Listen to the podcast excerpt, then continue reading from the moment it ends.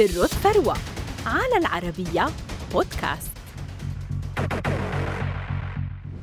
لقب بالكونت دراكولا حين اعتبره الرومانيون أحد رموزهم فهو ليس مجرد لاعب تنس سابق ولا مدربا يسعى لصناعة نجوم جدد في عالم الكرة الصفراء بل أكثر من ذلك بكثير. فأيون تيرياك صاحب الشارب الكثيف والعيون الحادقة يخفي الكثير من أسرار النجاح الذي جعلت منه أحد أبرز أثرياء العالم والرياضة تحديداً. فما قصته؟ ولد أيون تيرياك في مايو من العام 1939 في رومانيا. توفي والده وهو في العاشرة فربته والدته.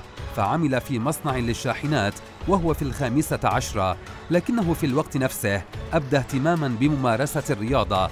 حصل على درجة الماجستير من معهد الرياضة في بوخارست عام 1964 وفي العام نفسه اختير للمنتخب الروماني لهوكي الجليد وشارك في دورة الألعاب الأولمبية الشتوية عام 1964 تغير اهتمامه لاحقا وأصبح مولعا بكرة المضرب فشارك في كأس ديفيز للتنس عام 1959 مثل تيرياك بلاده في البطولات الدولية وفاز بالميداليات الملونة وحقق 22 لقبا في المنافسات الزوجية التي تميز فيها كما وصل إلى نهائي كأس ديفيز في أعوام 1969 و 1971 و 1972 بعد اعتزاله الرياضة درب عددا من نجوم اللعبة أمثال إيلي ناستاس وميري جو فرنانديز وغييرمو فيلاس ومارات سافين وستيفي جراف وغوران إيفانيزيفيتش